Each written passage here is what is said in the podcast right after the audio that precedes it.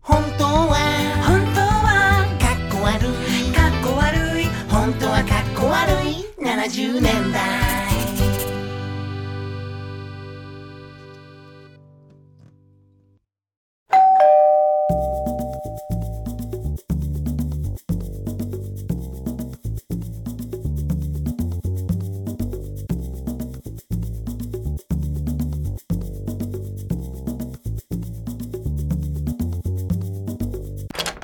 さて始まりました、本当は格好悪い悪い70 70年年代代か第2回俺はでも80年代の方がかっこ悪かったけどね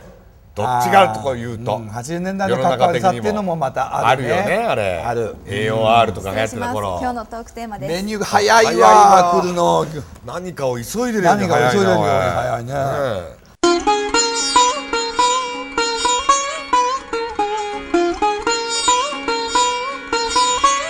え何行きます何行きましょうね、ええいろいろ見ちゃうとね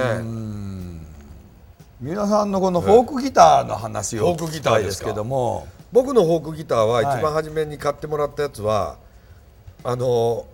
一応モーリスっていうことになってるんですけど、その前のギターがあって、うんそれはもう2ヶ月で廃棄したんですけど、う白いギターだったんですよ、面白いギター買った、ええうんシモンズみたいなやつ、はいはい買って、んガットゲンなんですよ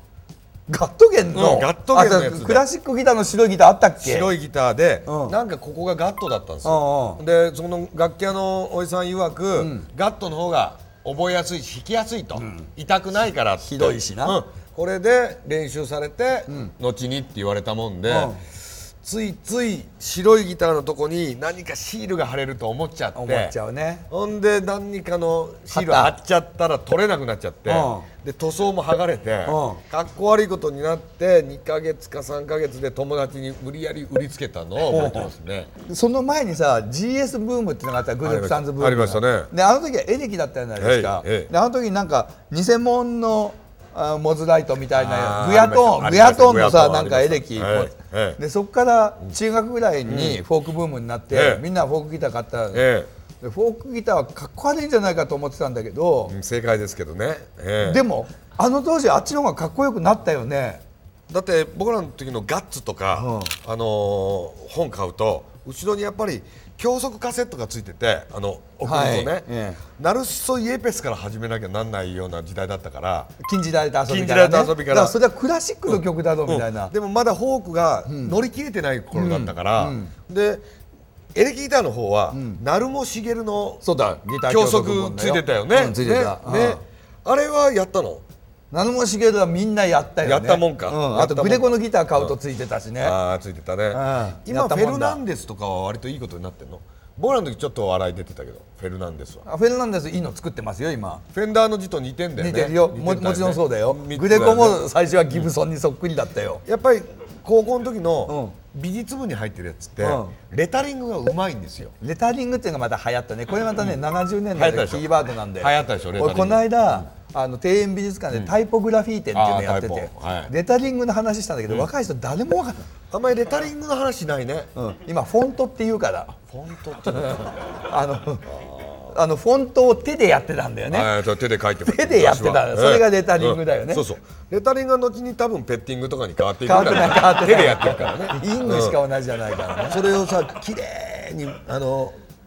元々の名前消してデカーさド剥がしてギブソンとかうまく書くやついてさ、ねやっぱりそういうやつのギターを持って学園祭に出ると、あの楽屋のところに弾かしてくれよっていうやつがいて、やっぱ違ギうブソンねはとか違うねいう時代だったな見たことないんだもんいやじゃあ山田さん何です何に飲むかねこうあんたの好きなラブピースなあー好きだったね分かりやすいもんラブとピースだもん分かりやすいもんもう分かりや僕その後に出た中学生でも分かる分かるラブセックスっていうのが分からなかったんだよなんでだよラブピースの側だったから、なんでラブとセックスを分けるんだよって思って俺はすごい反発があったそこに、愛してる人とやるんじゃないかってずっと思ってたけどどうやら違うらしいじゃないかなんか 違うラブとセックスって違うらしいなうんそれちょっと説明してよラブとセックスなぜ分けたのあれ あのあの頃ねうんなぜ分けたんじゃなくうてん元から別れてたらしいよそうなの、うんそうそうなんだよそれ俺もね結構大人になって気がついたんだよ、うんうんでこれどう大きいことだよね、うん大きいことだよね、あのセックスするときにさ、いちいちラブを求めてるのは、うんどうも俺たちだけらしいそうあれなんか世代的な病らしい俺いつも愛してるって言ってたよ言わなきゃなんないと思って言うでしょ義務教育としては言ってたよ、愛してるは言うよあなんか、お俺たちほら戦後の民主教育のさ、うん一番濃いところ を受けたからね受けちゃったじゃない受けた受けでだから男女平等とかもものすごいたものす思ごういよ思うねよいそれが当然だと思当う然だと思うよ思うよね思うようんあの今の若い人とかあんま思ってないよね、そうか俺らだけかそんなこと思ってんの俺らだけなんだよもっと前の世代の人はもっとガハハも親っとガハハ親父だかあんならもんもんでなんぼやろみなたんいぼなやろみたいなのがあって赤線とかあるから、うんうんまああそこがね、セックス・ウィズ・アウト・ラブの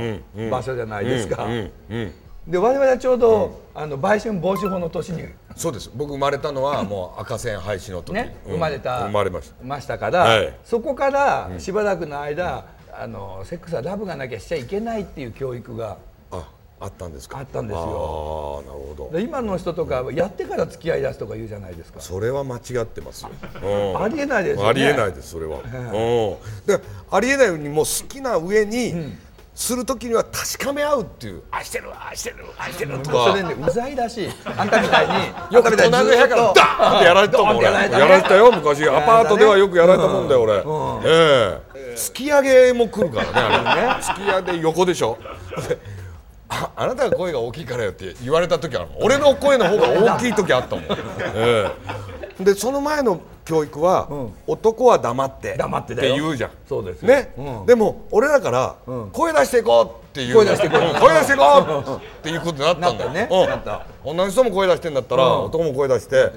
気持ちいいとこもあそこがいい時は、あーとか大きいこと言うと、そこを何回もやってくれるからさ。それが男女平等ってことだよな、うんお互い声出していこうっていうこそうとだったよねそうそうそうだと思う、ねそれがラブピースだよね、ラバンドピースだったんだよ、うんラブセックスは80年代ぐらいまたあの80、90年代以降だね90年代以降やっぱりラブとセックスまた切り離されたみたいあ本当、よくないねそういう意味では70年代は夢のようなセックスにとっては夢のような世界だねと我々は思ってるけどねまあ童貞だったけどねしてないけどね、我々は思ってるけどやっぱりでもその方がいまだに求めちゃうもんねラブをね求めるねあの70年代によく見かけて最近見ないもんにゲロがゲロがあっるてねいうね ゲロがあるね確かに昔はねもう3 0ンチピザ台以上のやつが落ちてたもんだよもう繁華街に行くとそこあそれを避けて通らなきゃいけないっていう状態だったじゃないですかもう大変でしたあ電車がすごかったすごかったねあの中央線の最終とかさ、それでもうその車内の匂いでもらいゲロみたい な俺ね中央線沿線だったから、乗ってたらもう最初に乗り遅れたもうギリギリに走ってきたサラリーマンが、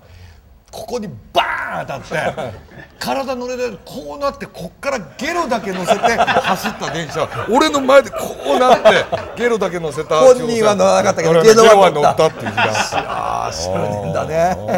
であのゴムのとこでさシューッとく口をこう拭いたんだよね余計飛ぶんだね余計飛ぶあとで最後こう拭いて 拭 いてすっき失礼りします。メッセージが届いてあます。来たまたメッセージが来たこれはもうねきっと質問だよ悩み相談じゃないこと内臓ではないことは分かったね。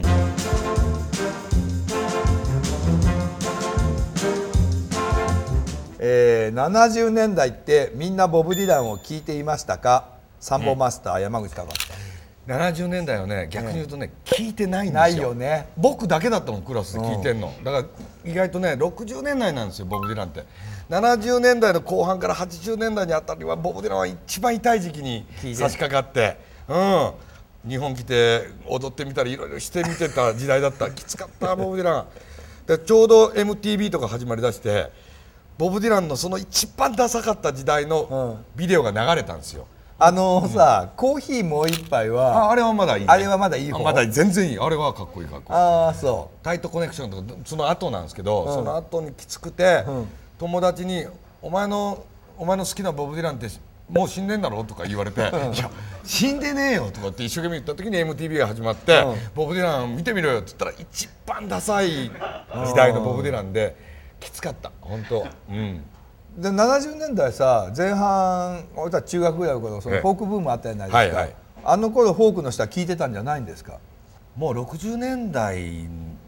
ですねもうだからボブ・ディランがでバングラデシュのコンサートカント見リにに行ったのってさい70年代入ってからだろ入ってました入ってました俺らあの頃もうボブ・ディラン何年も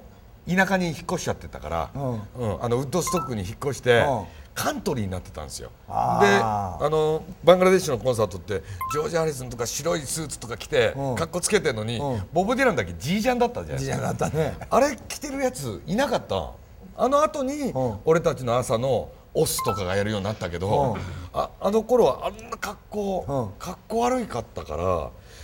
意外だったんだよねあれはねおーあそうじゃああんた聞いてたんじゃないの僕聞いてましたよ僕はも一人で聞いてたんだう時代が嫌いだったからもうずっと聞いてましたあそうええものすえごフくォーク界隈で流行ってたんじゃないんだ流行ってないですねもうだって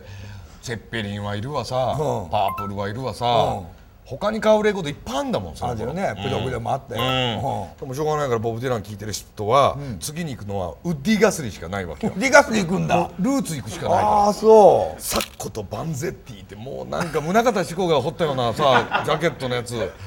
きついなうぁとサッ思コうしんどいサッコバンゼッティってウッディガスにもあったウッディガスリーあったなんかさジョン・バイズがさ、サッコバンゼッテあーあィ ったね事件の歌を歌ってたよああっねあの頃サッコとバンゼッティ流行ってたサッコバンゼッティ事件流行ったね流行ってたなんだかあれでもずいぶん昔の事件なんだよね、サッコとバンゼッティの話してたのはクラスで俺だけだから さあれもしてない頃ですよそらゼッペリン2とか買うでしょそりゃ買うねそんな時もうボブ・ディランナッシュビル・スカイラインとかカントリーだからあああれはちょっと人に紹介するのはきつい時代には入ってたねじゃあもう結論として70年代は実はみんなボブ・ディラン聞いてなかったということで聞いてないと思う聞いていでないと思うすか、はい聞いていなかったと思いままあ、す、皆さんが言うのが間違いないね、僕の、まあ、周りでは誰一人聞いてなかったですね、いやええ俺はだからフォーク界隈は聞いてるのかと思ってたけどももううそその頃うですらないということになったらそれ誰も聞いてないわ70年代の74年ぐらいに吉田拓郎おとぎ造詞なんですよ、でその頃からもうニューミュージックみたいなことにもう入ってます入ってるから74年からもうニューミュージックでねすから、はいニューミュージックに入りきれなかったんだよねボブ・ディランっていう